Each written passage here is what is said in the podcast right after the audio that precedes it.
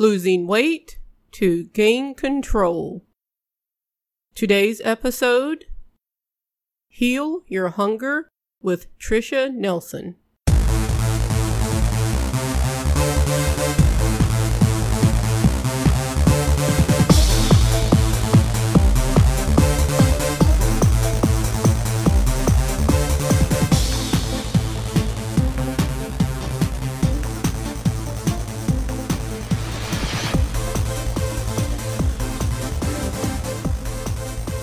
Welcome to today's episode of the Losing Weight to Gain Control podcast. This is Gwen Alexander, your host. And today we have a special guest with us. Our guest is Tricia Nelson. And Tricia is an internationally acclaimed author, transformational speaker, and emotional eating expert. She lost 50 pounds by identifying and healing the underlying causes of her emotional eating.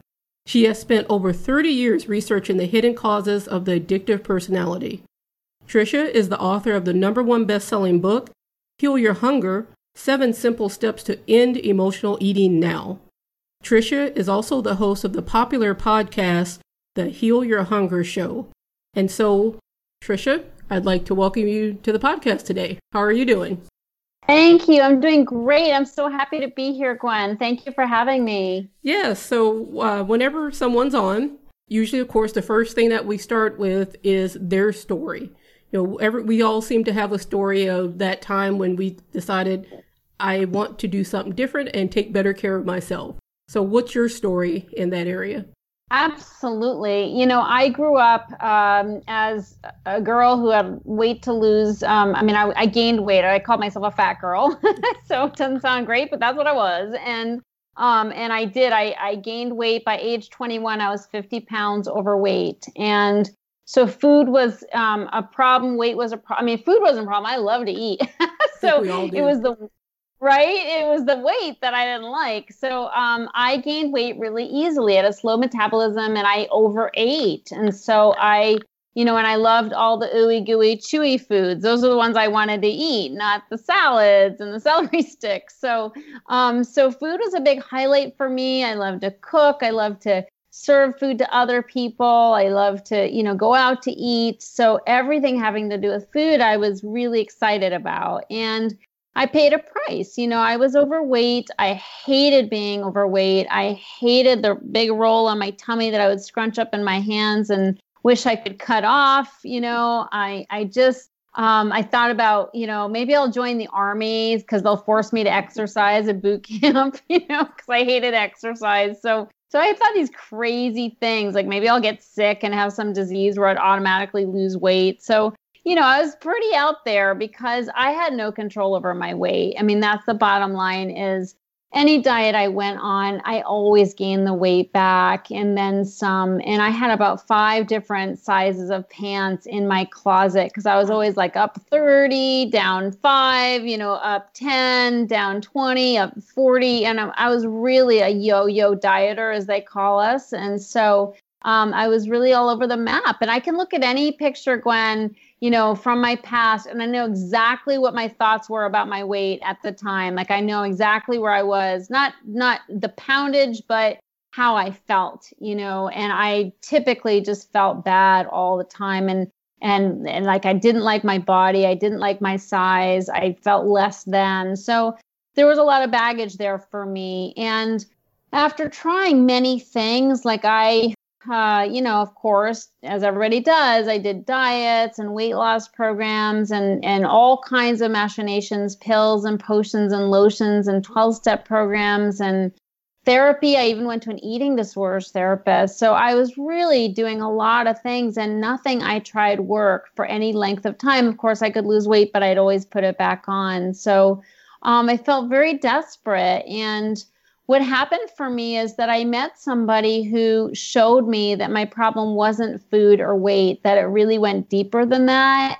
And that I had to deal with the underlying causes if I were to really lose weight and keep it off successfully. And so that man really changed my life because I start he showed me and guided me on this sort of inward journey to heal the underlying causes and to deal with my stress and my self-esteem and doing that was really what you know changed everything for me. And from that point on i was able to live in a thin body and it's been that way for decades now. And i'm eternally grateful to that help and to all i learned. And so what i started to do is really research this problem and you know all the you know reasons why i couldn't get it. And and and by I'd say about uh, I mean I worked I actually worked doing this. I've, my whole adult life I've done this work but about 10 years ago I founded Heal Your Hunger.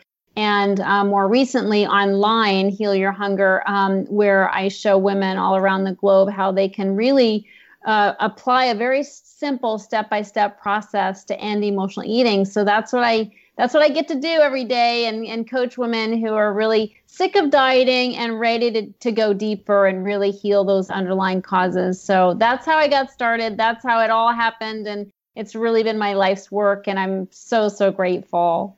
Well, I think the listeners can resonate with that because that's kind of my message too is it's not just about the food. I call it the invisible weight. It's the stuff that you don't see that usually yeah. affects you. And it, but it, with us, people that are addicted to food or use food to deal with your emotions, just everybody can see it when, uh, you know, you eat too much, like you said. Uh, I made me think of something when you said that, um, you know, grabbing your tummy rolls. I remember when I, this time when I finally said, you know, I'm going to lose the weight in a healthy way, I was walking one day and I realized my hands weren't hitting my hips because my hips were kind of wide. And I was like, oh, that is so cool. Oh, wait, that's weird that I'm standing in the middle of the road thinking, oh, wow, it's great. I've, you know, slimmed down so much that my hips are smaller now.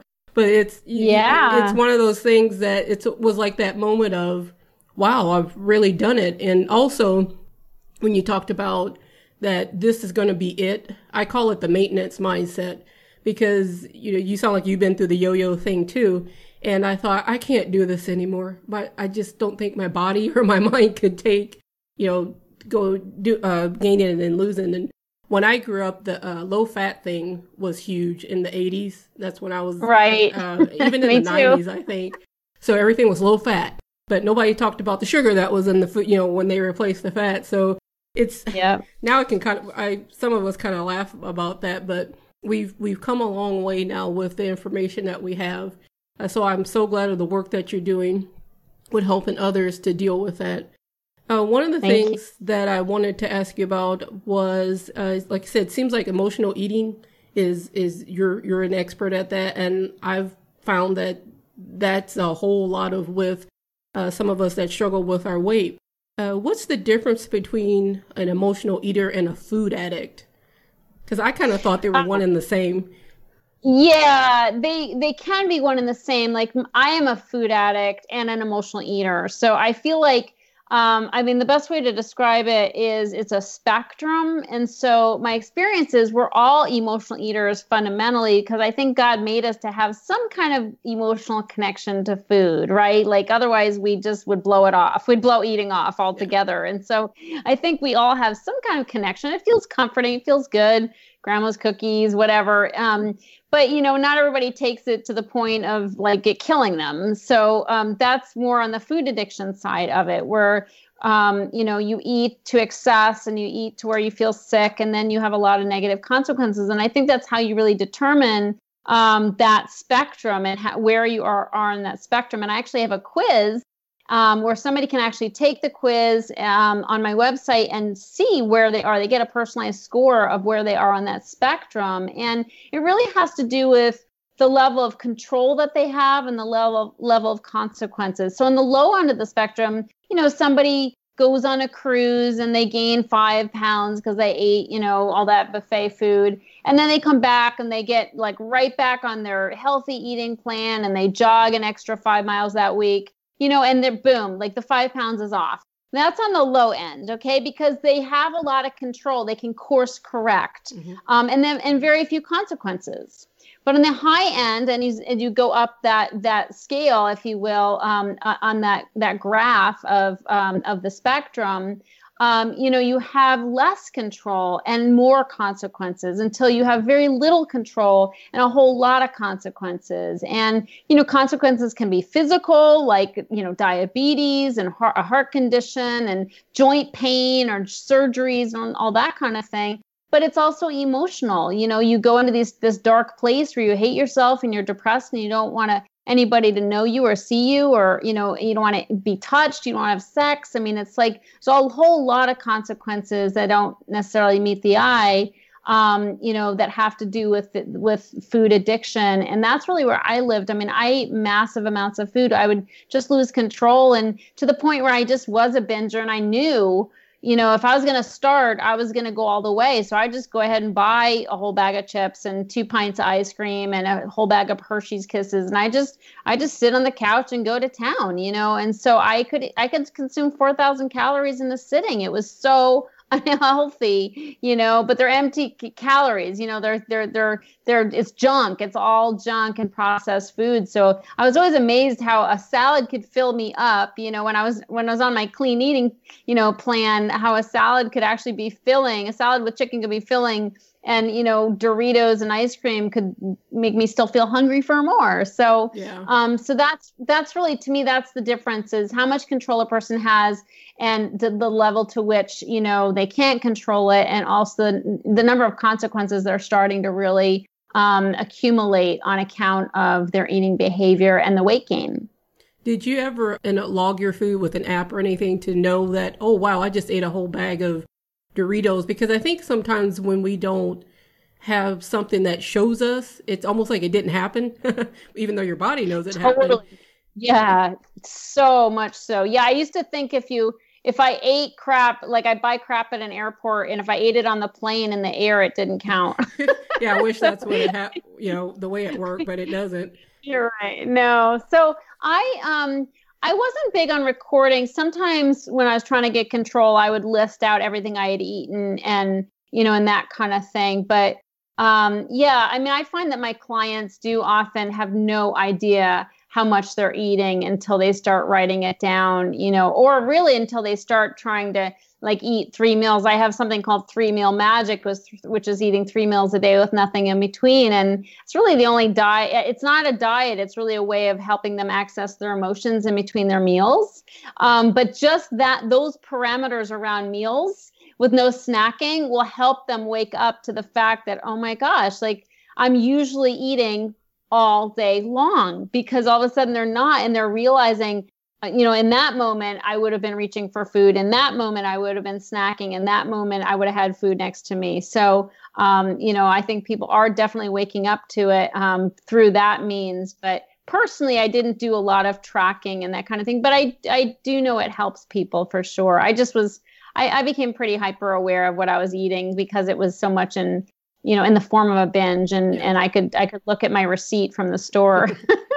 because you know that oh look i bought a bag of hershey's kisses. I already i you know you ate them all so it wasn't a yeah. uh, question of how many did i eat? I ate them all. Yeah. Yeah exactly. What does um what does emotional hunger feel like as compared to physical hunger?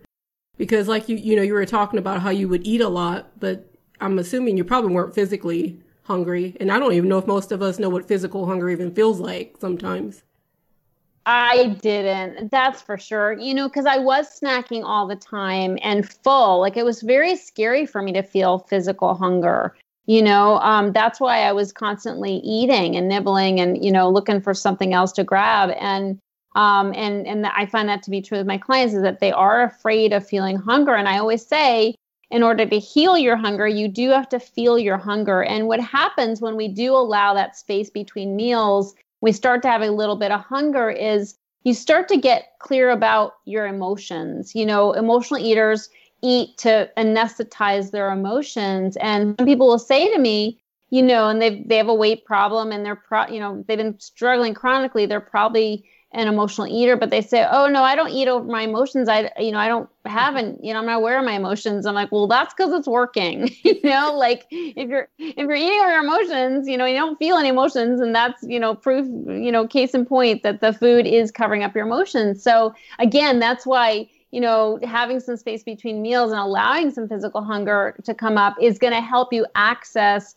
those emotions that are normally buried. And so um, I am always amazed at how much emotional hunger feels like or, or seems like i should say physical hunger. Because i to this day i've been doing this work for over 30 years gwen and to this day i will sometimes you know be sitting at my desk at 10 o'clock in the morning and i'll be like I'll all of a sudden like i'm so hungry to say that to myself like i'm so hungry and then i have to stop and i have this little conversation with myself and say really like you had breakfast you know two and a half hours ago yeah are you really so mm-hmm. hungry? And then, and that's where the three meals thing and the and the boundaries around the meals helps because if I can recognize that I ate a really sufficient breakfast, probably two and a half hours later, I'm not starving, you know, most likely. And then that's when I dig a little deeper. I'm like, okay, it's probably not physical hunger because you fed yourself a good, you know, good nutritious meal for breakfast. So what is it? And that's when I do a little sleuthing work and start to see, oh,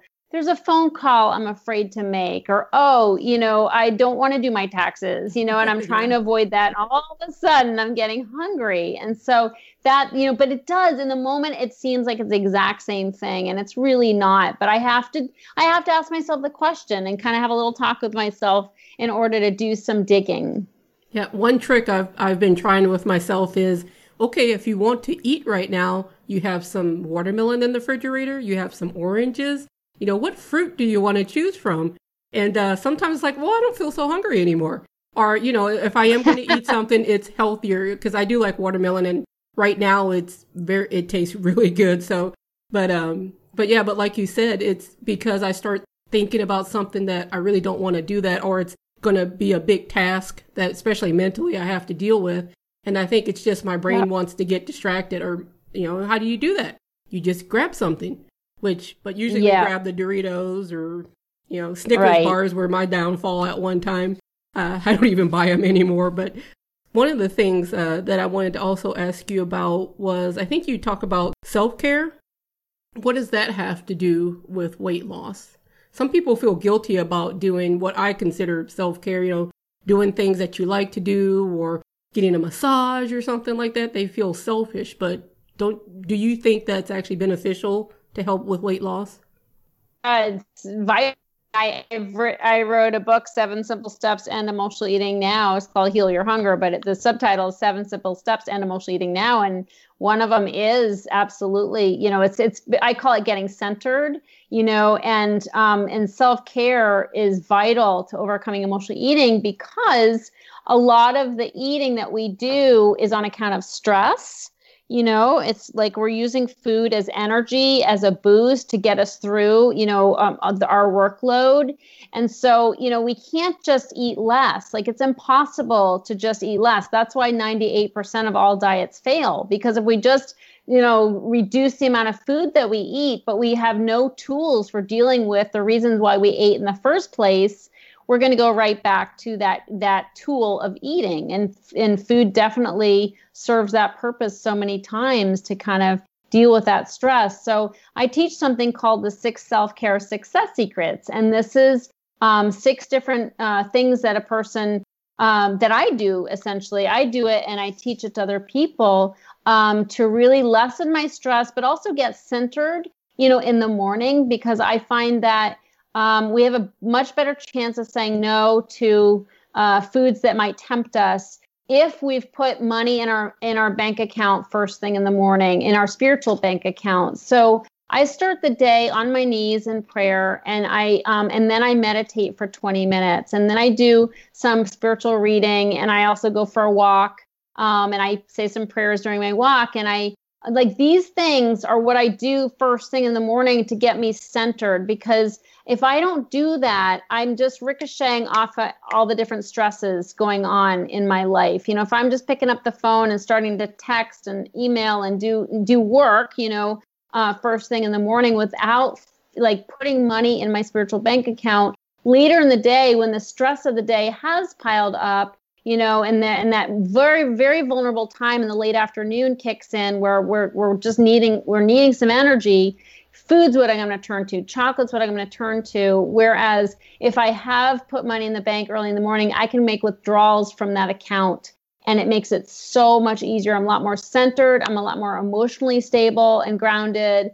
Um, and I also do actually um, a little meditation practice in the afternoon too, just to offset that stress. So, you know, I can't expect to just not eat because I've got to have tools for dealing for dealing with the stress that I was eating over in the first place. So I find that to be the most important thing. But do yeah, people feel selfish when they do self-care and it's so much of what I teach people is to like you know you got to do it. You have to care for yourself first and that that very um, you know overused analogy of putting your oxygen mask on first you know when you're on the airplane before you can put somebody else's on is the truth. I mean it is just we have to care for ourselves and it's not selfish. And i tell my clients if you take care of yourself other people around you are going to get the best version of you. So it's actually the best thing you can do for other people is to take care of yourself. So you're not stressed out, so you're not biting people's heads off, so you're not feeling gross about what you ate and you're not beating yourself up for being slothful or lazy or you know just just losing it again you know losing losing control again. And everybody's getting a lighter version like a, a happier version of you. And it's a win-win for everybody. Yes, I agree totally. Um, what was it last week when everything started opening again because of the coronavirus? I called my masseuse and said, "Book me an appointment. I want your longest session, please." And because uh, usually that was one thing I would have never thought to do to treat myself. I thought that was just too selfish to do that. Or, you know, one of the things I talked about one of my episodes was when to buy a new wardrobe. And I'm one of those people that would never buy that nice thing for myself. It's like, oh, that's too frivolous. Now I don't care. and it, but it makes yeah. me feel good. I'm not doing it just to do it, but it's it's one of those things where for a long time I it was the way I said I didn't matter. You know, of course, then you would go to eat, like you mm-hmm. said, because you don't see yourself as worthy of having something like that. Have you had in your yeah? You know, let me Let me just interrupt you. I booked a massage today. It's so funny you said that. Like just today, I booked a massage because I got a notice that a, a local therapist just opened up her practice again. So did the same thing. Oh yeah, I already scheduled my next one, so I am ready to go. But uh, but that was something I added into my routine was about a year ago that I need this in order to keep my mental health where it needs to be, and also it helps with the stress, like you said, so I don't start using food again to deal with stuff. Um, because exactly. I, I am an emotional eater. I like to eat my feelings.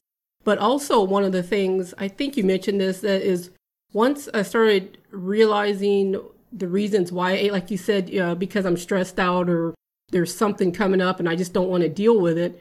it. It's funny how I've gotten quicker at identifying when that stuff comes up because it used to be I did keep a food journal where I had to write everything down and so when I go back and look at it, I noticed that it would take me about seven to eight days to recover if I did do my binge thing. It took me that long just to get my eating back under control.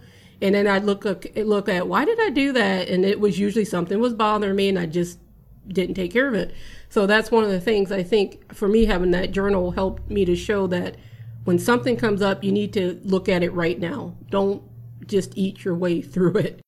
Uh, and I, absolutely, yeah, and the self care thing is is great. Um, what type of physical activity do you like to do to, you know, to help you not just burn calories, but it's something that you enjoy doing too? Because I, I feel like physical activity, as best as what you can do, is important for weight loss or just your health overall. So, what do you like to do? Mental health for sure. My favorite thing to do is to walk. And as I said, I like to walk and pray. So I put earbuds in um, and attach it to my phone, and I look like I'm talking to a girlfriend on the phone, but I'm actually talking to God. Hey.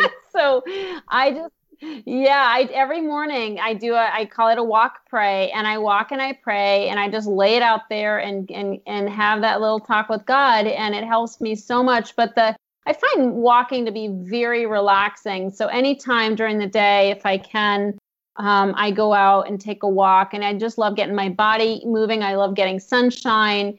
Um, I really, really try as best as I can to not think in terms of, calories burning because it you know it, it's i just find that to be a trap and i yeah. tell my clients you know get out of the get out of the diet mentality of burning calories because what happens is we use that as an excuse to eat well i burned this much yeah. you know now i can have eat this much and then we end up going overboard and then we just kill the whole thing so i'm um, mostly walking but I do just recently. Um, the man that I'm dating is a cyclist, and um, and and I told him when we first met online on a dating app, you know, and he's he literally has been a cyclist, like he's done it for a living, like he's been on a pro team and doesn't do that anymore.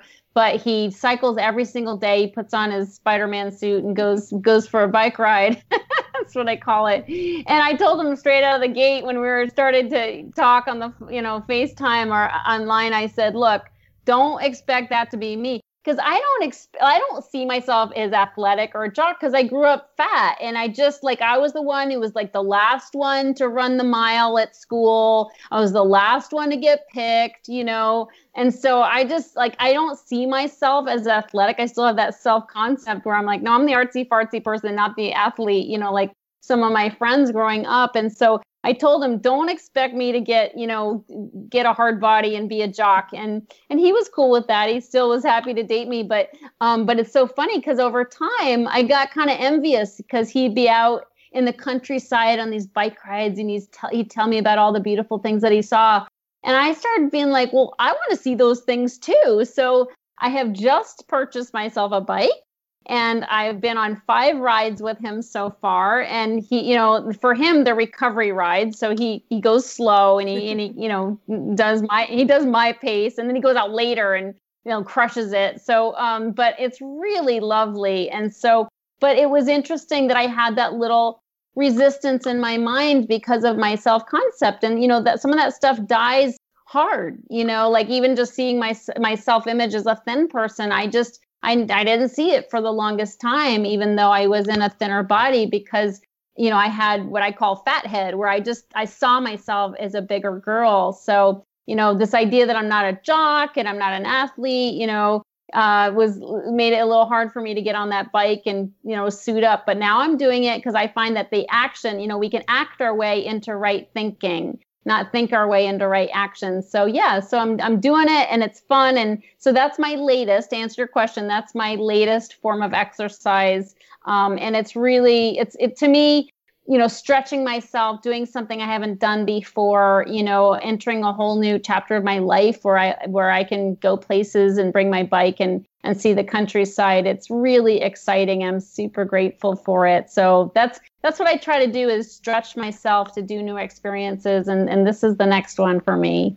Do you still um, struggle with seeing yourself as what you would call the fat uh, Tricia? Or because I, I still like i just ordered some new clothes I actually ordered too big a size because I still struggle with that sometimes that I was I put the shirt on, I was like, boy, this thing is huge and I was and you know, and even when one of my friends that she's lost some weight too, she said, Gwen, you still dealing with this? It's like, yeah, kinda, because you think, you know, for so oh, long yeah. you're a certain size and then you, you I don't know. I just kind of went back No, to, it's it's hard to believe, isn't it? When you lose a significant amount amount of weight, it's just hard to wrap your head around it. And that's why I call I labeled it fat head because it's like we can we can think, you know, it goes both ways. I mean, there's been times when I gained weight and I was in denial about it and I'd see a picture and I'd be like, "Oh my god," you know. And so it, it does go both ways, but a lot of times you know, I mean, anytime somebody who's been obese loses a significant amount of weight, I find that they have that distorted image of themselves. And it's on, to be honest, it's taken me years. And I now see myself as a thin person, but it's been decades that I've been in a thin body. Um, but it it did not come quickly at all. And I really, you know, I feel like if somebody struggles with food and weight, you know, you're never like cured of it. You know, like you're, I mean, I'm an emotional eater and I have to do the things that I teach my clients to do. Otherwise, I'll go back to emotional eating too. So it's not like I'm cured. I have to do this deal on a daily basis in order to stay free. Um, you know, and and that that fat head can come back where I'm distorted. You know, if I'm stressed out or whatever, I can start obsessing about my weight and thinking, you know, I'm fat or whatever. And and it's like sometimes I have to see a picture of myself to have a reality check. I'm like, oh no, I'm not, you know. So it's pretty much gone, but not all the way. You know, it can come back for sure. Yeah. So that kind of goes into the mental part of weight loss also. Uh, yeah. Uh, you had already kind of talked about like how 98% of the diets seem to fail. Um, how can someone improve their food choices? You know, what I've noticed is most people know, okay, if you put an apple in front of them and a cookie and you say, what's the healthy choice? Well, most of them are going to say the apple, but it's which one do you want to eat? Uh, what, what, what's a process that you kind of help your clients with to finally get to that point where the cookie isn't always the well the default or you know they're happy with maybe the healthier alternative to what they're having what's yeah. some of the tips that you give your clients for the uh, to help them with that well, I think it's really important. You know, my experience is that 98% of diet, all 98% of all diets fail because people are attacking it on the symptom symptom level. So they're treating the symptom, not the real problem. And I often say that it's really a living problem, not an eating problem. And so I really teach people to lose weight from the inside out. And they do that by starting to deal with the living issue. And I'll give you an example. Um, you know, my experience is we use food for, for different reasons, but emotional eaters have ways that they show up in the world. They have coping tools that aren't working for them. They're actually causing the cravings that they have. And um, it's so, so important that we change the way that we live in order to eat differently. Because if we just lose weight, you know, we don't start living differently and making new choices in our lives, we will go back to the food. And so I identified in my research 24 personality traits that make up the emotional eater's personality. And um, and obviously I won't go through all 24 here, but the top trait Gwen is people pleasing. I can, re- I can relate to that one. yeah. And so let me just kind of like play this out for you and why this leads to overeating. So when, you know, when we're kids and we don't have a strong sense of ourselves, maybe we grew up with some form of abuse or addiction, alcoholism, whatever, and people pleasing worked for us, right? We got to kind of figure out what the alcoholic parent or the raging parent wanted and we we got it for them and, and it's like all was well, you know, momentarily. And so it's it was a coping tool when he grew up. But as adults, it doesn't work for us because what happens is when we're still in that mode of trying to get um, you know, accolades and acknowledgement, validation from outside of ourselves because we don't have it for ourselves on the inside. What happens is, is we run ourselves ragged, always saying yes. So we're saying, yes, I'll take that extra project at work. Yes, I'll host the party. Yes, I'll do my kids' homework, you know, even though they should be doing it themselves because we so want to please. And we imagine we're going to get all this wonderful, you know, validation from it. Um, but we're running ourselves ragged. We're, our adrenals are shot. You know, we're tired, exhausted, but we're also kind of, you know, peeved because nobody's ever as pleased as we think they're going to be. And so, you know, you that's a deadly combination. You know, between that that exhaustion and resentment you know, it's a perfect prescription for having, you know, going home and having what I call the I deserve it binge. It's like nobody else is appreciating me. Darn it, I'm going to go, you know, reward myself. And so we binge, you know, because we're just, you know, we're we're burning the candle at both ends and and not satisfied. And but that's an example of how we created our own cravings, you know, and my experience is cravings are 90% emotional, not physical. Yes, sugar is highly physically addictive. But beyond that, you know, the cravings are typically emotional because we're looking for relief in the food. We're looking for companionship, for, you know, solace, for comfort. We're looking for energy, you know, uh, anything in the food. Um, and so it's just really important to realize that those cravings come from an emotional place if I address my people pleasing and stop saying yes to everything and start realizing that I pay a price when I do that and stop being willing to pay that price, you know, a few Atta girls is not worth it for the amount of pounds I put on every time I binge. So I have to pull back and say, you know what? I have limits on my time and my energy. You know, I got to focus my energy on self care, not on, you know, making everybody happy because that's impossible anyway. But this is a great example of how I created the problem, which means I can uncreate the problem. And if we start going there, that's really where what I'm showing people how to do is is you know really deal with their their living choices that are contributing to their eating. And yeah, that's not a quick fix, but it's a lasting it's a lasting solution. Yeah, I think now people are at the point of they're tired of what these quick fixes are. Yeah, there's still some that's like, if I can't lose 10 pounds in a week, I don't want to do it. But I, I think there's finally a shift to, I want to do something that's going to be long, that will last, not just short term. And a lot yeah. of it is, like you said, becoming conscious of, especially if you're a people pleaser. I know the people on the podcast can't see I'm shaking my head. Yes, I totally agree because I grew up in a home where you know we had alcoholics there were drug addicts and my drug was food is what i learned but when i got out of that situation i was still using that as my coping mechanism so yeah. when i was about 24 25 i realized you know the stuff that you're using to cope with things you that's not working anymore and it was part of it was the food that i was trying to use to cope with life and even just realizing that i didn't have to do that it it felt like but what am I supposed to do? You know, so like you said, it's a lot of it's being conscious of that. What's one thing that you notice with your client, like the your clients, the biggest thing that they seem to all deal with that's their number one issue? Is it that they all seem like they're stressed or everybody's just, you know, using food to deal with everything? What's what does it seem that you notice in your practice? Well, yes and yes. so, um, you know, all the above. But um, you know, the people pleasing's big. Also, just not speaking up for themselves, you know, and this is something, again, this is one of the seven steps is um, communication, learning to say it, not stuff it, is the way I put it. You know, emotional eaters, because we're people pleasers and we want to please and we don't want anybody to be mad at us, we don't say what's on our mind. We don't speak our truth, you know, and we stuff it instead with food.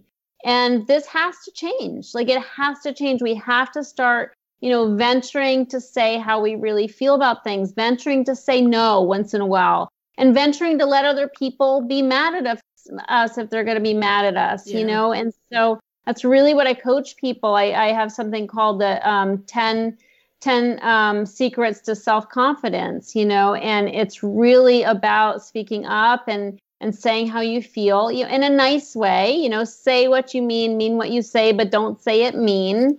And um, and just start to stand for yourself. You know, so much. You know, emotional eaters who are typically women. My clients are typically women. Um, you know, they've been you know daughters they've been mothers they've been caretakers of their parents you know all through stages of life they're caring for others and like we talked about earlier the self-care falls by the wayside or never even comes into the picture. And that really has to change. So women have to start standing for their needs, you know, and stating what they are and and and you know, saying that they want to go to a restaurant that has the right kind of food that they can eat, you know, comfortably. I mean, there's just a lot of lot of things in life where we need to learn to start speaking up. And when we when we do that, oops, sorry, I apologize. Um, when we do that, um, you know, we're going to have a much better job of, you know, not having to overeat is so, so important because, you know, the, our eating comes from three, three places in my experience, Gwen. And I call this the PEP test. And people can take the PEP, PEP test when they're, you know, trying to figure out what the emotions are. So P stands for painkiller. So we use food as a painkiller when we have pain and pain comes from relationships that aren't working a job that you know is stressful you know maybe taking care of a parent who's ailing there's all kinds of emotional pain that we experience and for emotional eaters just about any uncomfortable feeling is painful yep. you know and so we use food as a painkiller because it's like and that's why we don't binge on salads you know we're binging on carbs and sugar because that's killing the pain that's putting a big old heavy blanket over those feelings where we feel nothing at all um, the E in PEP stands for escape. We use food as a form of escape, and that's to escape worry and fear. So that's a big part of the emotional eater's experience is we tend to awfulize we tend to like overthink everything. You know we have racing minds. That's one of the 24 personality traits of, of the emotional eater. So we we have a racing mind and you know we we worry we have fear and so we try to escape that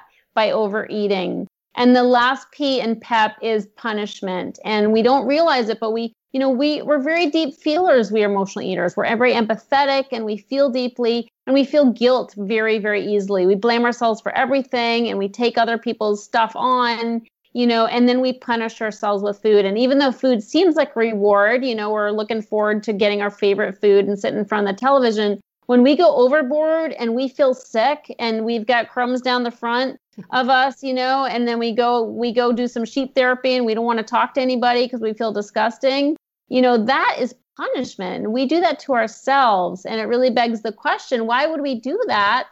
You know, in my experience, it is because of guilt, you know, and, and a feeling of unworthiness. So that, you know, the pain, the fear, and the guilt are the three driving emotions that drive emotional eating. And I, you have as somebody's saying, well, I don't feel those things. Well, stop overeating and you probably will, you know? So, um, but you can take, you know, people can take that little test, you know, it's just sort of a quick thing like, what's going on with me? Am, am, is there some uncomfortable feeling that I'm having, and what is that about? And they might come across some of those feelings. No, I love the way you put it. It's actually made me think about some things, and I think it's time for me to do a little more evaluation.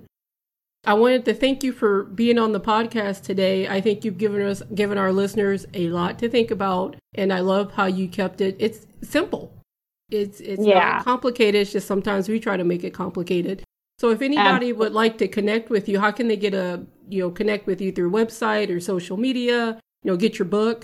Yeah, absolutely. Um, Tricia Nelson um, on Instagram. I think it's Tricia Nelson Love actually on Instagram. HealYourHunger.com is my website. And I do have that free quiz. I encourage people to take that quiz, HealYourHunger.com. It's a, a free quiz that'll pop up and you'll find out, you'll get your personalized score and discover whether you're an emotional eater or a food addict. Um, and then I do have a Facebook group called The Secret Sauce to End Emotional Eating. And you can find that on Facebook. And I just love to connect with anybody who's, you know, on their journey and want to really dig into the under, underpinnings of emotional eating for sure.